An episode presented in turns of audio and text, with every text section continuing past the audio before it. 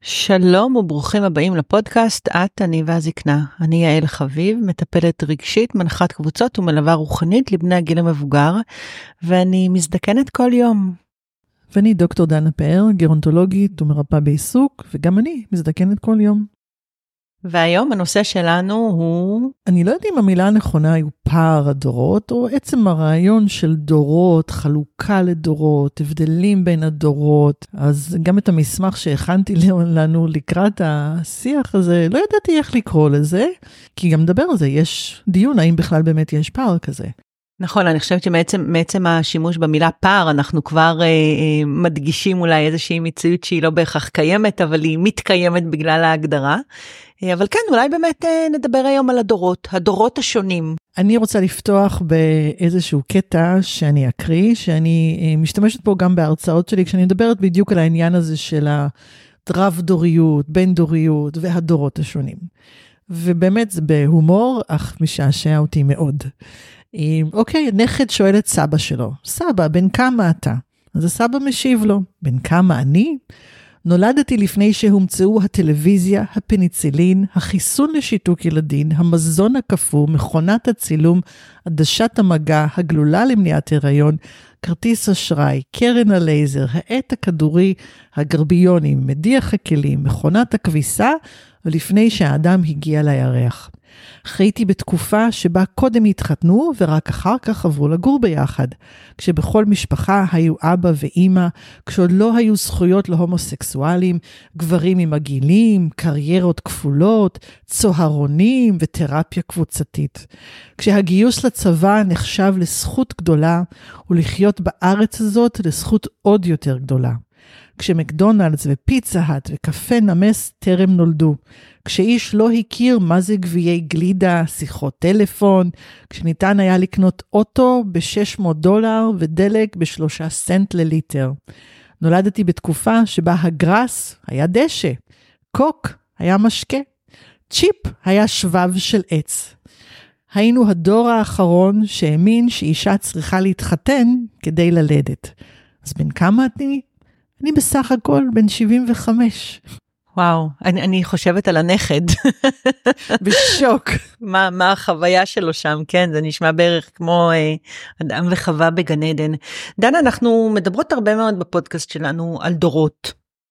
אני רגע אנסה כן אה, להימנע מהמילה פער, אבל כן על ההבדלים בדורות, בדורות השונים, ואת הרבה פעמים משתמשת במושג baby boomers. מה, מה, מה זה המושג הזה? baby boomers בעצם מתייחס לאנשים שנולדו בין השנים 1946 ל-1964, ולמעשה זה בעצם השנים שאחרי מלחמת העולם השנייה. היו הרבה התקדמויות טכנולוגיות על רקע מלחמת העולם השנייה. ובין הדברים שמאוד השתנו זה כל מיני פרקטיקות רפואיות. ואנשים שנולדו אחרי זה, היה בארצות הברית באופן ספציפי, בצפון אמריקה נאמר, הרבה מאוד אנשים שחיו מעבר להרבה יותר זמן ממה שהיה צפוי. עד אז השכיחות של תמותת תינוקות עד גיל חמש הייתה מאוד מאוד גבוהה. זה מעניין מה שאת אומרת, כי אנחנו יודעים להגיד שבעצם תוחלת החיים אה, מתבססת הרבה על תמותה של תינוקות. נכון, שזה לא רק העניין של, שאנחנו מוסיפים שנים בסוף החיים, ולכן גם מדברים על תוחלת החיים בלידה, היא זו שעלתה באופן משמעותי ומהווה את הבסיס למהפכה הדמוגרפית, שאנשים פשוט הצליחו לחיות יותר שנים בהתחלה. ה baby boomer הישראלי, בעצם, הוא אדם שבעצם נולד במלחמת אה, ששת הימים. לא, ממש בסוף מלחמת העולם השנייה, ההורים שלי, שנולדו בשנת 46, 47, 48, זה הקבוצה שלהם, הם כבר נחשבים ל baby boomers, כי היה um, הרבה מאוד תינוקות שנשארו בחיים, ואז הם המשיכו לגדול. ואני אומר שהשנה, ב-2024, זה השיא. של מספר האנשים בארצות הברית שמגיעים מדי יום לגיל 65, 12 אלף איש לפחות כל יום חוגגים יום הולדת 65, תגידו, אוקיי, מה זה 65 אלף איש בתוך 300 ומשהו מיליון? אה, בשנה זה הרבה. אז איך, איך אפשר בעצם לאפיין דור? זאת אומרת, הרי זה בטח לא נתונים פיזיולוגיים, אני מאמינה שזה הרבה יותר נתונים תודעתיים, חברתיים, טכנולוגיים. אה, נכון? זה לא שהדור הקודם היה יותר נמוך והדור הזה יותר גבוה, אלא זה משהו שהוא הרבה הרבה יותר בהתפתחות, ה, אני אגיד, אה, הקוגנטיבית אולי של האדם, זאת אומרת היכולת שלו לחוות יותר טכנולוגיה, להכיר יותר דברים. כשמדברים על ההבדלים בין הדורות, מדברים על כמה רמות. אחד מהם זה בעצם ברמה של ה... נקרא לזה הקוהורטה, אוקיי? שזה הקבוצת גיל, שגם בתוך דור יכול להיות 20, נגיד 20 ומשהו, 25 שנים זה דור, אז אלה של תחילת הדור ואלה של סוף הדור חווים עולם מאוד מאוד שונה, אז יש השפעה גם לרמה המקומית, שמקום שבו אני חי, והאירועים החברתיים היסטוריים שעוברים על המקום הזה.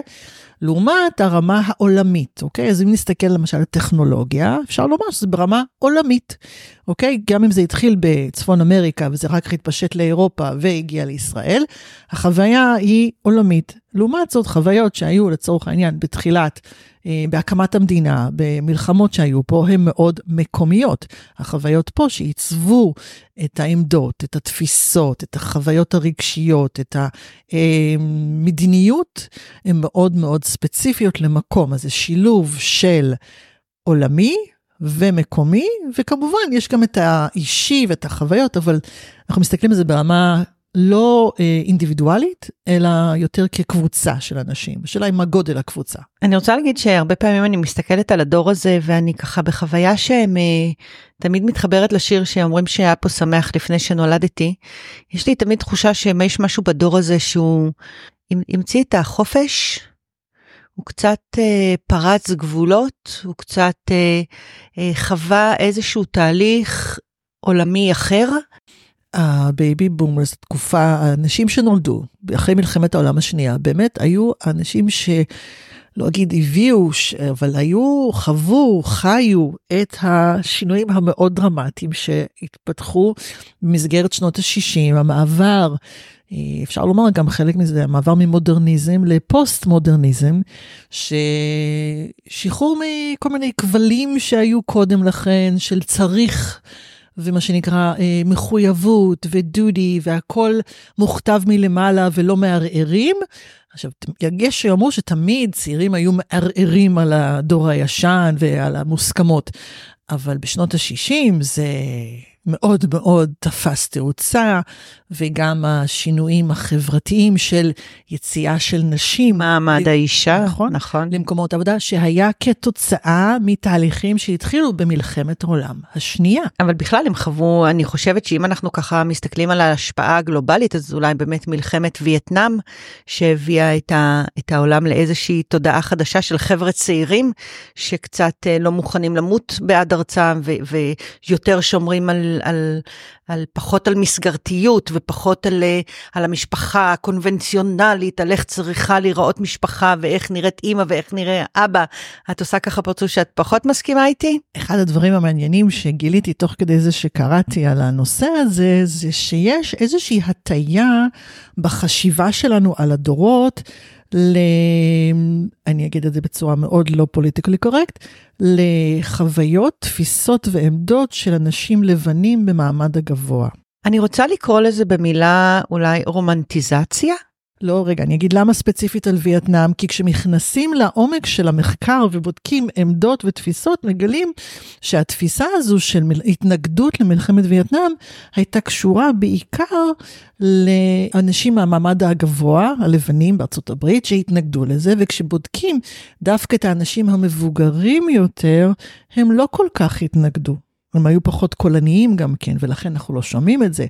אבל אה, יש גם במאפיינים של הדורות שהגיעו אחרי ה baby boom, אז כאילו, אני בדור ה-X, גם את, וגם הילדים שלנו בדורים, זה מאפיינים של, נקרא לזה עולם חדש, הרבה מאוד מצפון אירופה, אה, כאילו מצפון אמריקה ואירופה. והמעמד הגבוה, וזה מי שמתעסק בזה הרבה יותר, או שמתווה מה המאפיינים יותר מאשר בקבוצות שקוראים לזה מיעוטים, הם לא בהכרח מיעוטים, אבל כך זה נתפס. אני רוצה להגיד שכשאני מסתכלת על ה baby boomers הישראלי, על באמת על שכבת הגיל הזו שמובילה היום את, המוד... את המדינה שלנו, שעשתה את המעבר עוד פעם גם מאיזושהי משפחה אולי יותר פטריארכלית לאיזשהו מעגל יותר פתוח או יותר חברתי, אה, אם אני מסתכלת על הקיבוצים לצורך העניין, אני מסתכלת על המושבים, אם אני מסתכלת באמת על הערים שהתקיימו פה, על תל אביב ועל הבוהמה, זאת אומרת, זה כן אה, איזושהי תקופה שהביאה רוח. זאת אומרת, פחות עבודה, עבודת כפיים אולי, והרבה מאוד רוח של, של שירה, של תרבות. אני חושבת שזה בא אחד לצד השני, כאילו, בוא נאמר, אם אנחנו מסתכלים על baby boomers, אנחנו מסתכלים על אנשים שבאמת היו בקצה של הקמת המדינה, אוקיי? זה כבר, ואז התחיל המיסוד של הקמת המדינה וכל הסידורים של המוסדות שלהם, ועדיין היה פה מאוד מאוד קשה, והצנע, כאילו, זה, אני חושבת שהצנע גם מאוד מאפיין, לפחות חלק לא מש... מהישראלים של החשיבה והתפיסה, שגם כשיש חברת שפע, יש עדיין איזושהי תפיסת צנע, שזה נקודה שאנחנו רואים הבדל בין הצעירים, בין הדורות הבאים, לבין ההורים שהם מתוך מחשבה, אוקיי? אני חושבת שאנשים... גם שהיו במדינת ישראל בתחילתה, היו בתפיסה של הישרדות. אני חושבת שכל האג'נדה הייתה מאוד שונה בתפיסת העולמות, זאת אומרת, אם, אם ב baby boomers היה להם חזון, והייתה פה איזושהי תפיסה של לבנות משהו מחדש, אנחנו, וגם הדורות בוודאי אחרינו, באים לאיזשהו מוצר מוגמר, ואפילו רוצים קצת אה, לשנות אותו. או להטות אותו אה, לצרכים שלנו, או לקדמה, או למה שהדורות שלנו רוצים שהם יהיו. נכון, ואחד הדברים שגם זה בא לידי ביטוי בטקסט שקראתי בהתחלה, שהוא אמר שלחיות בארץ זו זכות מאוד גדולה, שבואי נאמר שגם אני, הדור שלי ושלך, כבר דור ה-X, מה שנקרא, אוקיי? נולד ילידי שנת 60 ומשהו והלאה. אנחנו נולדנו לתוך זה, אני לא מכירה מציאות, אוקיי? לצורך העניין, לצערי אני צריכה לומר עד המלחמה העכשווית, שאני נולדתי אחרי, אני נולדתי ביום הכיפורים ב-72, כאילו הייתי תינוקת, לא זוכרת כלום ממלחמת יום הכיפורים, לא חוויתי איום קיומי על מדינת ישראל אה, עד המלחמה שיש מאז 7 לאוקטובר. לא היה איום קיומי. זאת אומרת שכל המניעים ההישרדותיים שלנו הם, הם אחרים, המשאבים של החיים מופנים היום באמת, אה, ואני חושבת שאולי זה השבר הגדול, חבל שאנחנו, כאילו, זה עצוב שאנחנו שוב פעם צריכים לחזור לסיפור הזה, אבל באמת היום השבר הגדול הוא אה, בעצם לקחת את המשאבים שעד היום הסטנו לחיינו, אנחנו צריכים היום להסיט להישרדותנו. אה, וזה איזשהו שינוי, איזשהו שינוי פאזה, שאם אנחנו מדברים אפרופו על חוסן אה, בגיל המבוגר, אז זה איזשהו דור שכבר היה שם, יש לו את המיומנויות האלה, שהם כבר היו, הם כבר היו בתהליך הזה של, של ההישרדות, של ההקמה, של הבנייה, של הצנע, של הקושי. אה, ואנחנו בעצם לומדים היום את העולם הזה, ועל אחת כמה וכמה הילדים שלנו והנכדים שלנו, שלא מכירים בכלל את המושג הזה. ומאוד יכול להיות שגדל פה דור שנולד היום, ש... שהוא דווקא ייוולד עם חוסן גדול לאור המציאות הקשה שהוא, שהוא נקרא אליה, או שהוא נולד בה. מה שלנו ולדור של הילדים שלנו אולי יש טיפה פחות. נכון, אני חושבת אבל ההבדל הוא שהדור של הילדים שלנו, שהוא, שלי ושלך גם, הם דור ה-Y בעצם, לא, הם דור ה-Z כבר, זה דור ה-Z. אבל הם נולדים ממקום שהם הכירו איזשהו שפע שההורים שלנו לא הכירו. אוקיי? אם אנחנו מסתכלים בין שני הדברים האלה, ש... וזה הדור שיהיה מושפע הכי, דור ה-Z, הכי מושפע ממלחמה שיש עכשיו, אה, בתפיסות שלו, בהמשך ההתנהגויות שלו, בערכים שאולי ישתנו, בסדר העדיפויות בוודאי. אמ, וזה איזושהי תקופה ש... של שפע שהם לא מבינים מה זה לא להיות בשפע. גם עכשיו, אה, עדיין יש שפע, אוקיי? לוקח לחבילות יותר זמן להגיע, אבל זה לא שאי אפשר להזמין אותם. לצורך העניין, את ואני זוכרות, כשבשנות ה-80 היה את החרם הערבי, ולא היה פפסי בארץ, ולא היה מקדונלדס בארץ, ולא היה המון המון מותגים שהם כאילו טריוויאליים, גדולים, עולמיים, שלא הכרנו ולא ידענו ולא הרגשנו בתור, אוי, מסכנים, אין לנו את זה. זה לא, לא משווה כמובן לעניין הישרדותי, אבל כבר היינו מנקודת uh, פתיחה של אוקיי, אין, וזה המצב, והילדים שלנו, זאת אומרת, המקדונלדס סגור בשבת? הלו, מה קרה? אה, הוא כשר. טוב, נלך למקום אחר, נמצא את זה שם. אבל אני חושבת שזה גם מאוד תלוי גלובליזציה. זאת אומרת שאנחנו נפתחים לעולם, יש לנו קשר עם העולם, יותר קל לנו לנסוע לחו"ל. פעם נסיעה לחו"ל, היית נוסע עם רשימה של, של מכולת בשביל מה להביא לשכנה ולשכן ולדוד ולדודה. אה, לכאורה, משהו נהיה פה הרבה יותר פשוט. זאת אומרת, החיים נהיו הרבה הרבה יותר פשוטים, ואני חושבת שדווקא ה baby boomers מאוד מכירים על כך תודה. על החיים הנוחים, האפשריים, הקלים יותר. אה, אני אגיד ככה שפע בזהירות, כי לא, לא כולנו חיים בשפע, אבל כן הידיעה אה, בסך הכל לרוב שתהיה לך מנה חמה על השולחן ויהיה לך את המשרד שאם אין לך אז הוא ידאג לך או את הרווחה בעירייה שתדאג לך. אה, זאת אומרת זה לא באמת אותה תקופה שהיית צריך לקחת ביצה ולחלוק אותה עם עוד שישה אה, בני משפחה אבל אני חושבת שדווקא היום ה baby boomers מאוד נהנים ממה שיש לעולם להציע. אני אגיד בזהירות ככה מתוך היכרות אישית שלי לא עם מגוון אינסופי של אנשים בגיל הזה, או של הדור הזה, אבל כן החוויה הזו של, של העולם הזה מדהים. הקצב שלו, היכולות שלו, האפשרויות שלי בעולם הזה. אם פעם, פעם, פעם, פעם היו את הגילדות והייתי צריך לעבוד את, במה שאבא שלי עבד, ואפילו כשהתחלתי אה, בגיל 25 לעבוד בתעשייה האווירית ועזבתי אותה רק אחרי 50 שנה, היום בעצם אני מבין שגם בגיל 74 אני יכול אולי להתחיל איזושהי קריירה חדשה, אני יכול להמשיך לפתח את עצמי. אני יכול להמשיך לחיות, זאת אומרת, החיים מציעים לי הרבה מאוד עניין, ואני חושבת שה baby boomers, מהבחינה הזו, מאוד רעבים למה שהיום לעולם יש להציע. כן, אבל, אני כן, מתה על זה, כן. כן, אבל, אמ, לא כולם מצליחים לאמץ את התפיסה הזאת, והרבה עדיין, אני לא אגיד תקועים, אבל בכיוון מחשבה של, עדיף שיהיה מקום עבודה קבוע, מסודר, מיושב, עם משכורת טובה, עם תנאים טובים, אה, אולי באופן ספציפי לנשים, בהשוואה לגברים, ושיהיה נוח, ולא בהכרח הגשמה, וכל יום את באה בשמחה או בששון או בחדווה. אני אנסה רגע לתת לזה דימוי אחר. כאילו פעם כשהיינו נכנסים למכולת או לסופר או לצרכנייה, אז היה שם גיל והייתה שמנת והיה לבן, נכון? היום יש מדפים שיש אין סוף מבחר, ואני חושבת שאולי ה baby boomers נולדו לתקופה שהיו שלושה מוצרים או ערוץ אחד, והיום הם נחשפים להרבה יותר דברים שהעולם יש לו להציע. זאת אומרת, שאני באה למכולת של החיים בגיל 74, אז לסבא שלי, כשהוא היה בן 74, היו לו שלוש אופציות. היום כשאני בן 74, יש לי אין סוף אופציות. זאת אומרת, כל המשמעות שלי והקיום שלי הוא הרבה יותר אני אגיד מלא או מאפשר או פותח. אה, אז, אז ככה, אני חושבת שבזום אאוט, ה baby boomers אולי חוו את התהליך הכי, הכי גדול של מה שהיה למה שהיום.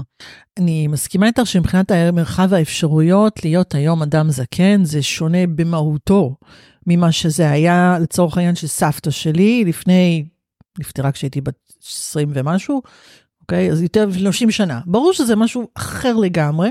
במידה לא מבוטלת גם יש פה, בגלל שזה כל כך אחר, ההסתגלות הנדרשת היא מאוד מאוד מהירה, לא כולם מצליחים לעמוד בקצב הזה, ואני חושבת שזה הבסיס לכך שמדברים על הפער שכן קיים במידה מסוימת. שמים עליו המון המון דגש, אולי הוא לא כל כך מהותי, תהומי, כמו שמציגים לנו, אבל הוא קיים. זאת אומרת, אני, אני, אני לא חושבת שנכון יהיה להגיד אין פער. יש פער מסוים. מעצם טבעו, גם משום שיש פער בין האופן שאני תופסת את העולם, לבין מישהו שגר בספרד, בגילי, אוקיי? החוויות היו מאוד מאוד שונות, יש לנו ערכים שונים, יש לנו חוויות היסטוריות, מעצבות, הכל מאוד מאוד, יש דברים שונים. כמובן שיש הרבה מאוד משותף. מה שמפריע היום יותר, או מטריד יותר נכון לומר, זה שדור ה... מה שנקרא אלפא, אוקיי? הצעירים יותר, ובמידה מסוימת גם דור ה-Z, שזה הילדים שלנו. בעצם דור האלפא, מה שאנחנו אומרות זה מ-2010, זאת אומרת ילודה מ-2010, אה, ובעצם עד, עד היום, עד, עד כרגע, וכשאת מדברת בעצם על דור ה-Y, אז זה, זה הדור שנולד בין 1980 ל-1994. זה הגבולות גזרה, הגבולות נכון, פה, כן, נכון. כן. יש פה חילוקי דעות תמיד על השנה פה ושם, אבל בגדול זה העניין. ושהדור הצעיר ביותר היום בא בטענות קשות. אני לא אגיד לא מבוססות, כן מבוססות, אלא בטענות ובתלונות משמעותיות כלפי הדורות הקודמים, בהקשר הסביבתי בעיקר, שקלקלתם את העולם וכדומה. דנה, אני רוצה להגיד שגם אצלנו אנחנו יכולים לראות את השיר אנחנו הילדים של חורף, שנת 73.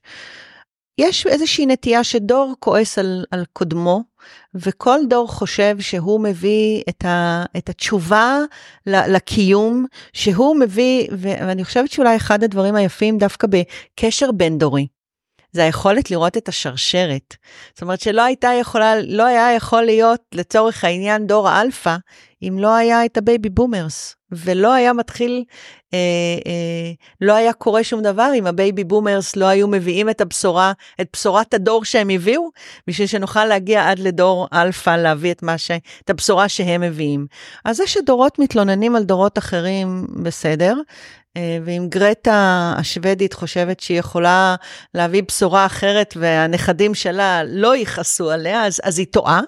אה, אבל בסדר, זה, זה בהחלט לגיטימי, זה חלק מצמיחה לכעוס על, אה, על הדור הקודם. בגלל זה אומרים שה-youth is wasted on the young, זאת אומרת, נכון. הגיל הצעיר מבוזבז על הצעירים האלה לגמרי, ממש, כאילו, ממש. לא מבינים. אבל אני, אני מסכימה איתך, וכל אחד מאיתנו נוטה להסתכל לאחור ולעשות איזושהי נוסטלגיה, וכן, רומנטיזציה שהיה אחרת, היה יותר טוב. זה טבעה של נוסטלגיה.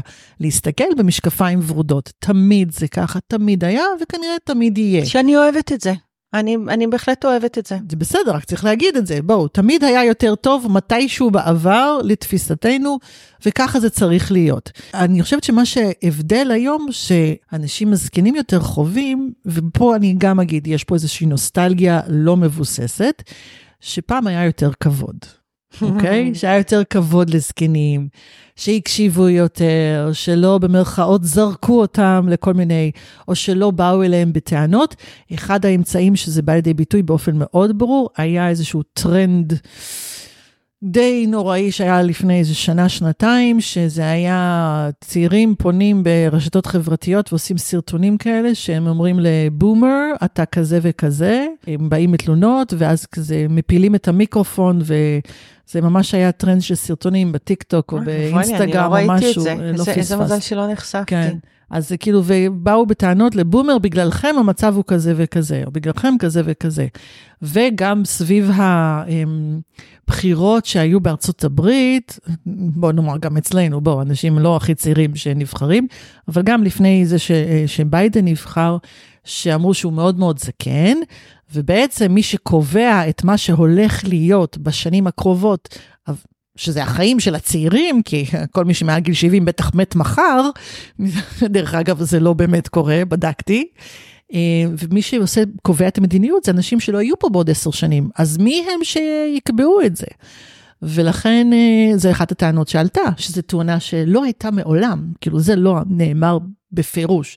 אולי אנשים חשבו את זה, אבל אף אחד לא אמר את זה. וזה נגיד איזשהו בסיס לכך להגיד ש, אה, שהצעירים היום פחות חולקים כבוד, מעריכים את הדורות שקדמו להם. אז, אז אני, אני ככה, את יודעת, אני תמיד לוקחת אה, בעולמות הערכים אה, בעצם להגיד ש, שכבוד היא מילה, והפרשנות שלה, הפרשנות שלה אולי היא דורית. זאת אומרת, איך, איך אני מפרש כבוד בבי, כשאני baby boomer, ואיך אני מפרש כבוד כשאני בדור האלפא, ומבחינתי, אה, עצם זה שאני מגיע לסבא שלי וסבתא שלי, זה לתת להם כבוד. אז מה אם אני כל הזמן בטלפון, או אז מה אם אני כל הזמן אה, לא מסתכל להם בעיניים, או אז מה אם אני מדבר מהר והם לא שומעים ומבינים, אבל אני פה, וזה מבחינתי לתת להם כבוד.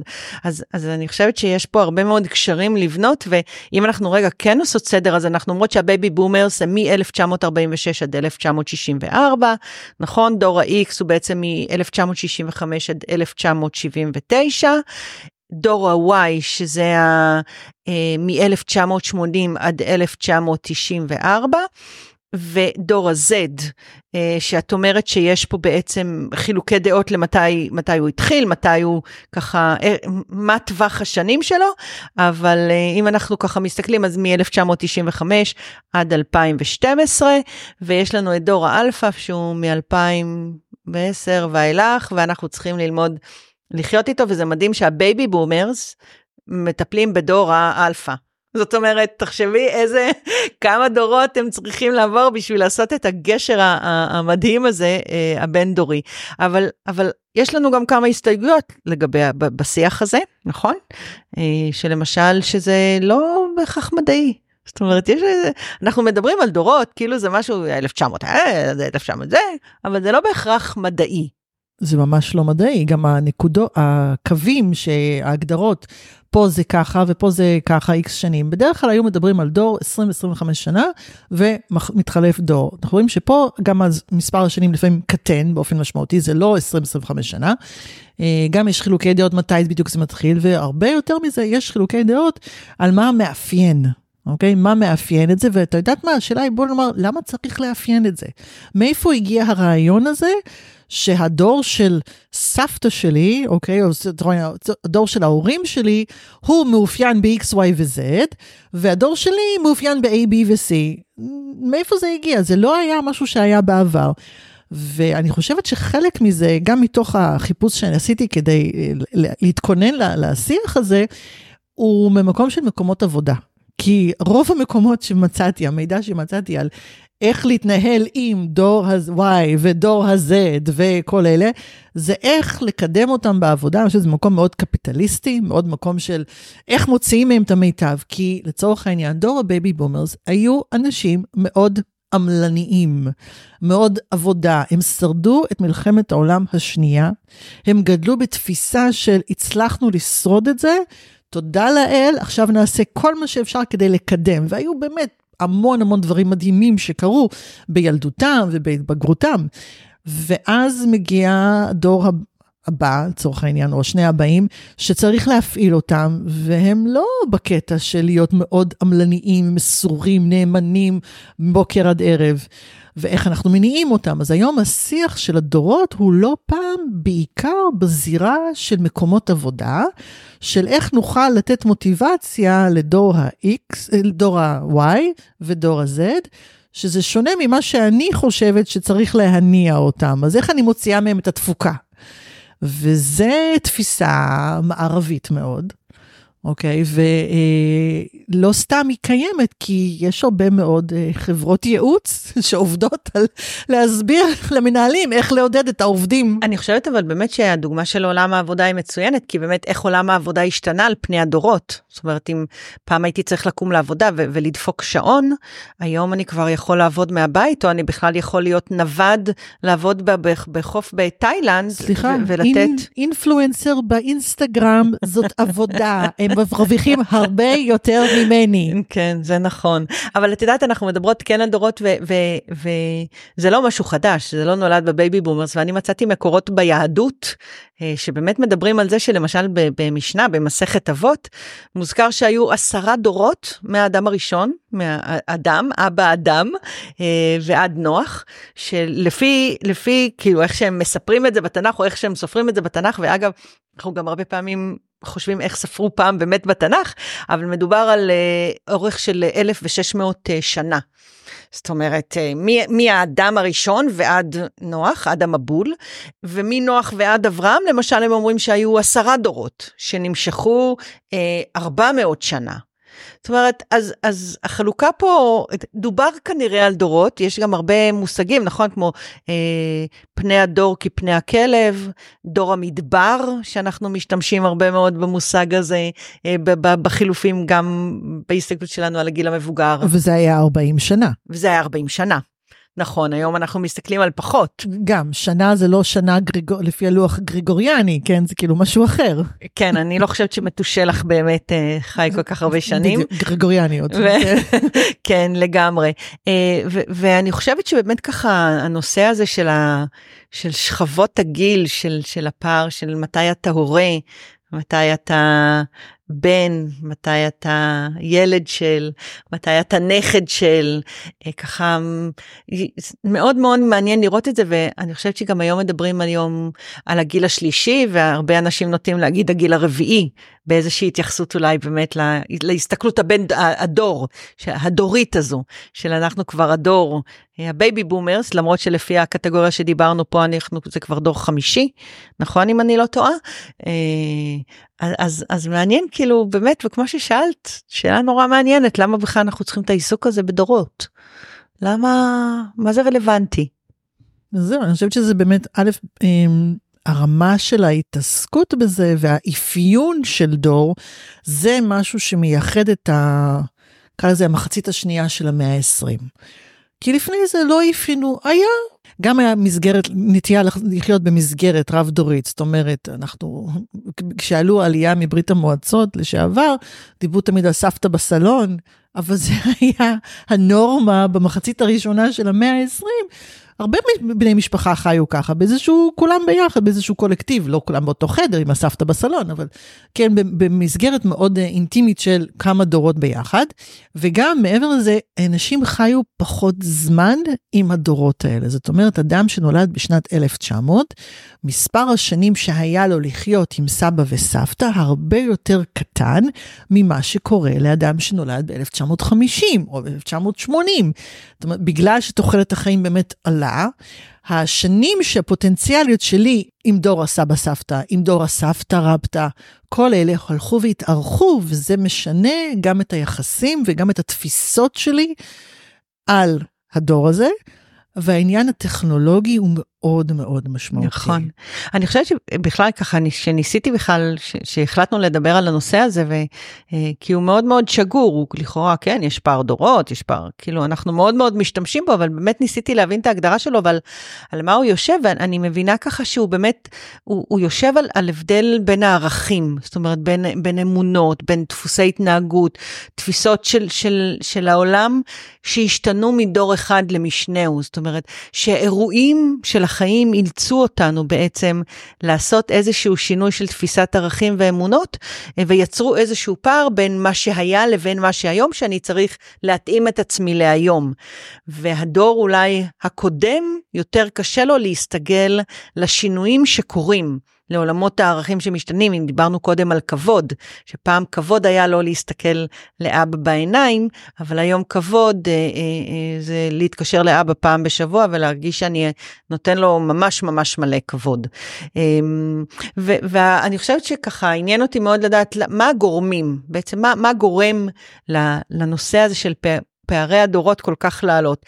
אז באמת, כמו שאמרת, יש את השינויים החברתיים והפוליטיים. זאת אומרת, אם זה מלחמות, אם זה אה, משברים כלכליים, אנחנו יודעים שגם משבר כלכלי, יש את הדור שחווה משבר כלכלי מאוד גדול, ויש את הדור של הפריחה, ויש את, את הדור ששוב אה, מקים ומפריח את השממה אה, וחוזר חלילה. ו- הטכנולוגיה כמובן, כמו שאת ככה אומרת, היא כל כך כל כך משמעותית. יש גרף מאוד מאוד יפה, אנחנו נצרף אותו גם. אנחנו נצרף אותו לקישור לפודקאסט, באמת על העלייה המטאורית של, של העולם בשלושים שנים האחרונות, שבעצם הגרף מטפס בצורה מטאורית למעלה עם כל השינויים ש, שקורים בגלל הטכנולוגיה. אמ, ש, שאין ספק שזה משפיע על, על כל דור ודור ומשפיע עליו אחרת. יש את השינויים הביולוגיים הדברים שאנחנו חווים פיזית וחווים נפשית, ואם פעם הדור אה, שהקים את הארץ היה צריך לעבוד וחי בצנע, והיו פחות תרופות ופחות רפואה, אה, והיה באמת חיים הרבה יותר קשים, אז הדור של היום כבר יכול לשלוח תמונה לרופא עור שיגיד לו אם הוא צריך, אם זאת פטריה או נקודת חן ששווה לבדוק. אז ככה באמת הדברים מאוד מאוד השתנו. את יודעת, אה, ככה, יש... אה, בעצם איפה זה גם בא לידי ביטוי, זאת אומרת, הפערים האלה, למשל בתקשורת, נכון? אנחנו רואים את התוכניות. במדיה. במדיה, כן. כן, כן. בהחלט. נכון, במדיה זה, זה ככה, לראות תוכניות ש, שדור אחד מתגלגל מצחוק ודור שני אומר, זה לא הומור. יש הבדל משמעותי, אני חושבת שזה קשור באמת גם ל... אה, לא רק לערכים, אלא גם לנקודות ההתייחסות. זאת אומרת, הדור של ההורים שלי מתקשים לעקוב אחר מה מצחיק, אוקיי? ומה היו הדברים האלה וכדומה. יש לנו איזושהי תפיסה אה, סמויה או הנחת בסיס שמאוד מאוד השתנתה במסגרת האירועים שחווינו לאחרונה, שמה שהיה זה גם מה שיהיה, ולמה לשנות? הכל טוב, הכל בסדר, יחסית, כן, בואו, לא היה פה אידיאל, אבל ברמת הפרט של חיי היום-יום, מה שהיה, אני מניחה שזה מה שימשיך להיות. אלא אם כן, יש איזשהו משהו שמהווה טלטלה מאוד מאוד משמעותית, ומערער את העולם שלי, ואז אני אומרת, אוקיי, לא בהכרח מה שהיה, זה מה שיהיה, שלצערנו זה היום החיים של הרבה מאוד אנשים במדינה, בין אם זה בעקבות משפחות חטופים או מפונים וכדומה. אמ, ולא לא יהיה מה שהיה. אבל יש איזושהי נטייה אנושית בסיסית לחשוב שמחר יהיה דומה להיום. ובאיזשהו מקום אנשים אומרים, אבל בסדר, הדור הצעיר הזה, הוא לא מבין, ולמה שאני אצטרף אליהם? כי מה שטוב לי, אני רוצה להמשיך את זה. זה מדהים מה שאת אומרת, כי אני חושבת ככה באמת על קונסטלציות משפחתיות ועל בעצם על כמה קושי פער הדורות יכול להביא לתוך מערכת יחסים משפחתית. זאת אומרת שיש איזושהי גישה או איזושהי הנחת יסוד של, אני אשתמש ב baby boomers לצורך העניין, ומהצד השני, במעבר של כל הדורות את, את דור האלפא ובעצם איך אנחנו מצליחים לקיים אה, אה, יחסים במשפחה על רקע השוני הגדול הזה, איך אני כ- כ baby boomer מוכן להסכים לקבל שיש שינוי או לא, ואז איך אני נפגע מזה? כי אם אני לא מוכן לקבל את הפלאפון הזה, ואם אני נלחם בפלאפון הזה, אז אני יכול מאוד להיות מאבד את הנכד שלי. מצד שני, אם אני מוכן לקבל את הדבר הזה, וקצת אני אגיד, אה, לסטות מעולמות הערכים שלי, או להרחיב את אה, גבולות הדור שלי, אה, בעצם מה אני יכול להרוויח פה. ואני עוסקת בזה המון. אה, עם אנשים גם פרטני וגם בקבוצות על, על הדיון הזה של, של רגע, של מי האחריות בעצם? האחריות של דור האלפא זה, זה ליצור איתי קשר ולהתחבר לעולם שלי, או הדור שלי, של ה baby boomers, להתחבר ל, ל, ל, לתכנים ולעולם הערכים של, של דור האלפא, ואני חושבת שזה תמיד איפשהו באמצע. זאת אומרת, זה אף אחד לא בא אל השני, אני חושבת שנפגשים באמצע, וזה איזשהו ריקוד אה, דיאדי של, של תוך משפחה ומערכות יחסים במשפחה, של כל הזמן לנוע על הציר הזה של שהבין דורי. ואני חושבת שיותר ממה שזה עניין התנהגותי, וזה עניין ערכי. יש שם ערכים שונים שלצורך העניין הסבא והסבתא מביאים באמת את הערכים והתפיסות של כבוד כמו שהוא היה. אז הפרשנות לערכים, לא, okay. אוקיי. כי הערך הוא אותו ערך. של קשר. נכון. נכון. אבל לא, אני חושבת שגם יש פה ערך שונה, כי הסבא והסבתא מביאים את הקשר המשפחתי, הכבוד לזקן, והנכדים מדור האלפא מביאים את ה... כל אחד הוא יחיד ומיוחד, והערך של אני, ומגיע לי יחס כמו שאני רוצה, אוקיי? אני אקח את זה לקיצוניות של אנש... ילדים או צעירים שעדיין בהתלבטות של מה המגדר שלהם. ועד שהם לא יחליטו, אז הם מצפים שהסביבה תקרא להם ב... היא, she, היא, הם, אתם, היום אני זה, מחר אני זה, אני אודיע לכם כל יום מה אני. עכשיו, לסבא וסבתא עשוי להיות מאוד מאוד קשה, אבל, וזה לא ממקום של אה, כן אוהב, לא אוהב את קהילת הלהט"ב ונטיות, זה לא רלוונטי. אוקיי, אני אומרת, אני חושבת שהנכדים, דור אלפא, באים ממקום של ערך של מיקום עצמי במרכז, והדור של ההורים שלנו באים ממיקום אחר מבחינת המיקום העצמי במשפחה. ואלה התנגשויות של ערכים שבאים לידי ביטוי בכל מיני אופנים. שהרבה פעמים אני חושבת שהן יושבות על, על חוסר היכרות. אני לא באמת מכיר. מה זה השטויות האלה, אני לא יודע מי אני? שאני מודה שגם אני, אה, שאני לא בייבי בומרית, וגם אני לפעמים אומרת, תחליט מי אתה, כאילו, שתחליט, תבוא להגיד לי, ואז אני, אבל אני חושבת שזה נובע מחוסר היכרות.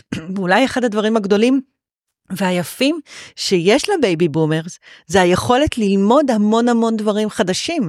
זה רגע לכתוב בגוגל מה זה טרנסג'נדר, מה זה העולמות האלה, מה, למה זה קורה. רגע להבין את הצד הזה, לא להתנגד לו, לא להגיד לו, תקשיב, אני בן 80, אתה לא תלמד אותי עכשיו אם אתה בן או בת, מבחינתי אתה נולדת בן, אתה בן. ובזה בעצם לסכל כל אפשרות לאיזשהו קשר. אני חושבת שדווקא היום העולם של הללמוד ולהכיר ולהתפתח, אני לא אומרת שהוא עושה את זה יותר קל, אבל הוא נותן לי יותר כלים להתמודד עם זה. והיכולת שלי ללמוד ולשתף עם זה פעולה, להגיד איך, איך לקרוא לך היום, אפילו להפוך את זה לכלי, אני אגיד בזהירות הומוריסטי, או, או מקליל, איך, איך לקרוא איך לקרוא היום. לך, לך, לכם. להפוך את זה למשהו שיכול להיות שהוא מאוד קשה לי. כבן אדם שהתפיסה שלו הוא, הוא בייבי בומרית, אוקיי? אבל אני מבין שזה משרת את הקשר הבין-דורי שלי. ואני רוצה שאנחנו לקראת סיום נסיים במשהו אופטימי ולחזק את זה שיש איזושהי תפיסה שגויה והוכח מחקרית, אני לא אוהב את המחקרים, אבל הוכח מחקרית, שאנשים זקנים והדור של ההורים שלנו, שנקרא ה baby boomers, הם יותר סתגלניים מאשר האנשים הצעירים. יש איזושהי תפיסה, כאמור, שגויה לגמרי, שאנשים ככל שהם נעשים זקנים יותר, הם נעשים נוקשים יותר, קשוחים יותר, פחות אה, גמישים ביכולות שלהם להתמודד, אבל להפך, בגלל שככל שאנחנו מתבגרים, אנחנו נדרשים להסתגל יותר ויותר שינויים, בין אם זה מאורעות היסטוריים, שינויים פוליטיים, שינויים ביכולת התפקודית, הבריאותית שלי, החברתית, המשפחתית, הכל משתנה כל הזמן. ככל שאתה מתרגל את זה יותר, אתה נעשה יותר טוב בזה. זה שריר, נכון, דנה? זה ממש שריר. נכון. אז כן, אני חושבת שדווקא מהמקום הזה של חוכמת חיים שרכשו, והסתגלנות שהם כבר מתורגלים בה, רוצים, לא רוצים, נכון, אבל היא קיימת, אוקיי? ויש הרבה דברים שאני יכולה לעשות רפלקציה לאחור על מתי כן זה, זה המקום שאני לא הולכת להגיד, זה האחריות שלכם לעשות את זה, אבל הצעירים, כמו שאמרתי, אה, נעורים מבוזבזים עליהם. אני חושבת אבל שגם, כאילו, אני יכולה רגע להסתכל ברטרוספקטיבה, גם עליי, ככן, לצורך העניין, אישה בת 80, ולחשוב, מה רציתי שאימא שלי או אבא שלי יגידו לי? כמה רציתי שהם יהיו איתי. כשאמרתי להם שאני עולה ליישב את ארץ ישראל, האם אמרו לי, מה, איזה שטויות, מה יש לך בראש, אין שם שום דבר, או האם הם היו, אמ, אמרו לי ועודדו אותי, ואולי אפילו הגיעו אחריי ואמרו, תכתבי לנו מכתבים, זאת אומרת, מה, מה היה נחוץ לי, ולחשוב שאולי זה מה שנחוץ היום. לילדים שלי ולנכדים שלי. ההקשבה והביחד והקבלה ומותר לו להסכים ובטח ובטח מותר לריב ומותר להתווכח, אה, אבל בסוף איך אני מחבר את הכל לפאזל אחד ולא להמון חלקים ש, שמפוזרים על הרצפה ואין ביניהם קשר. אני מאוד אוהבת את החיבור שעשית עכשיו בין התקופה ההיא לתקופה של עכשיו, ואני חושבת שזה מאוד אקטואלי עדיין בכיוון הזה. אז אנחנו נסיים עם שיר, שיר מאת אמנון שמוש, שהוא כתב אותו כשהוא היה בן 81. במאה הזו השעון לא מתקתק, הטלפון לא מחייג, הסנדלר לא מתקן עקבים, והשלטון לא מתקן עוולות. במאה הזו אין גרעינים באבטיח, אין תאי טלפון ברחובות, אין שוויון בקיבוצים ואין אידיאולוגיה בפוליטיקה. במאה הזאת נתעשרה העברית בביטויים כמו נשימה עצמונית, כישלון חלוץ ונבצרות מאונס. שר בלי תיק ומעמד נדיר ומכובד, בית הבראה נקרא צימר, בית אבות נקרא אחוזה ובית בושת הממשלה. במאה הזאת מתלבט הדור השלישי בסלולרי ובמשפחה. הנכדים מלמדים אותנו להשתמש במחשב ובשאר אביזרי האלף השלישי. במאה הזאת כבר לא שותים גזוז, צוף, מיץ פז ומי ברז. שותים מנהיגים את המדינה שלנו ועוד כמה מדינות, מאיראן עד קוריאה, מהודו ועד בוש. במאה הזאת, מיליונים נהרגים במלחמות ומתים ברעב וממחלות, אלא שהפעם הכל מצולם ומתוקשר, מסודר ומשודר. במאה הזאת מגדלים עגבניות בטעם אננס, פלפלים בטעם תות ובידור בטעם רע, בלשון המעטה. במאה הזאת נעלמו מכונות הכתיבה, הפתיליות, הגטקס, הצניעות והבושה. במאה הזאת יושב ראש הכנסת והסוכנות מציע לנו להצטייד בדרכון זר. פר, פרסי או גרמני? סודני או תימני? במאה הזאת המשורר יכתוב, משיח לא בא, משיח גם לא מסמס. טוב, מילים נוקבות, דנה, בחרנו לסוף. היפה הוא אה, שהן עדיין אקטואליות. כן, בלי, אה, בלי שום אג'נדה אה, פוליטית. לגמרי. אנחנו לא מכניסות פה פוליטיקה, אבל כן, בהחלט העולם משתנה ואנחנו יכולים to join או to stay behind. עם זאת, אני אסיים במשפט שסבתא שלי, מה מצאתי, כתבה לפתק, סבתא שלא הכרתי, plus ça change plus c'est la même chose. שזה בצרפתית, ככל שהדברים משתנים, כך הם נשארים אותו הדבר. ובנימה אופטימית זו, תודה רבה דנה. תודה יעל. על עוד שיח מפרה ומעניין, ואנחנו בנות אותו דור, נכון? כן. יופי. להתראות. ביי ביי. תודה שהאזנתם. אני דוקטור דנה פאר, מומחית בדמנציה, מטפלת בפרט ובמשפחה בתהליכי מחלה מוקדמים ומתקדמים. בעלת קליניקה פרטית לליווי וייעוץ בתחום הדמנציה. מפתחת גישת טיפול מותאמת ואישית למתמודד ובני משפחתו. תזכרו, זה שיש דמנציה לא אומר שאין מה לעשות. תדברו איתי ונחשוב ביחד איך להיטיב את איכות החיים שלכם ושל יקירכם. אני יעל חביב, יועצת זוגית ומשפחתית לבני 60 פלוס. אשמח לפגוש אתכם למפגשים אחד על אחד או בהרצאה או בקבוצה על מגוון נושאים כמו סבאות וסבתאות, יחסים זוגיים בגיל המבוגר, קשרים בין-דוריים, ובאופן כללי על איך לחיות בטוב, בקשרים וביחסים, גם בגיל המבוגר.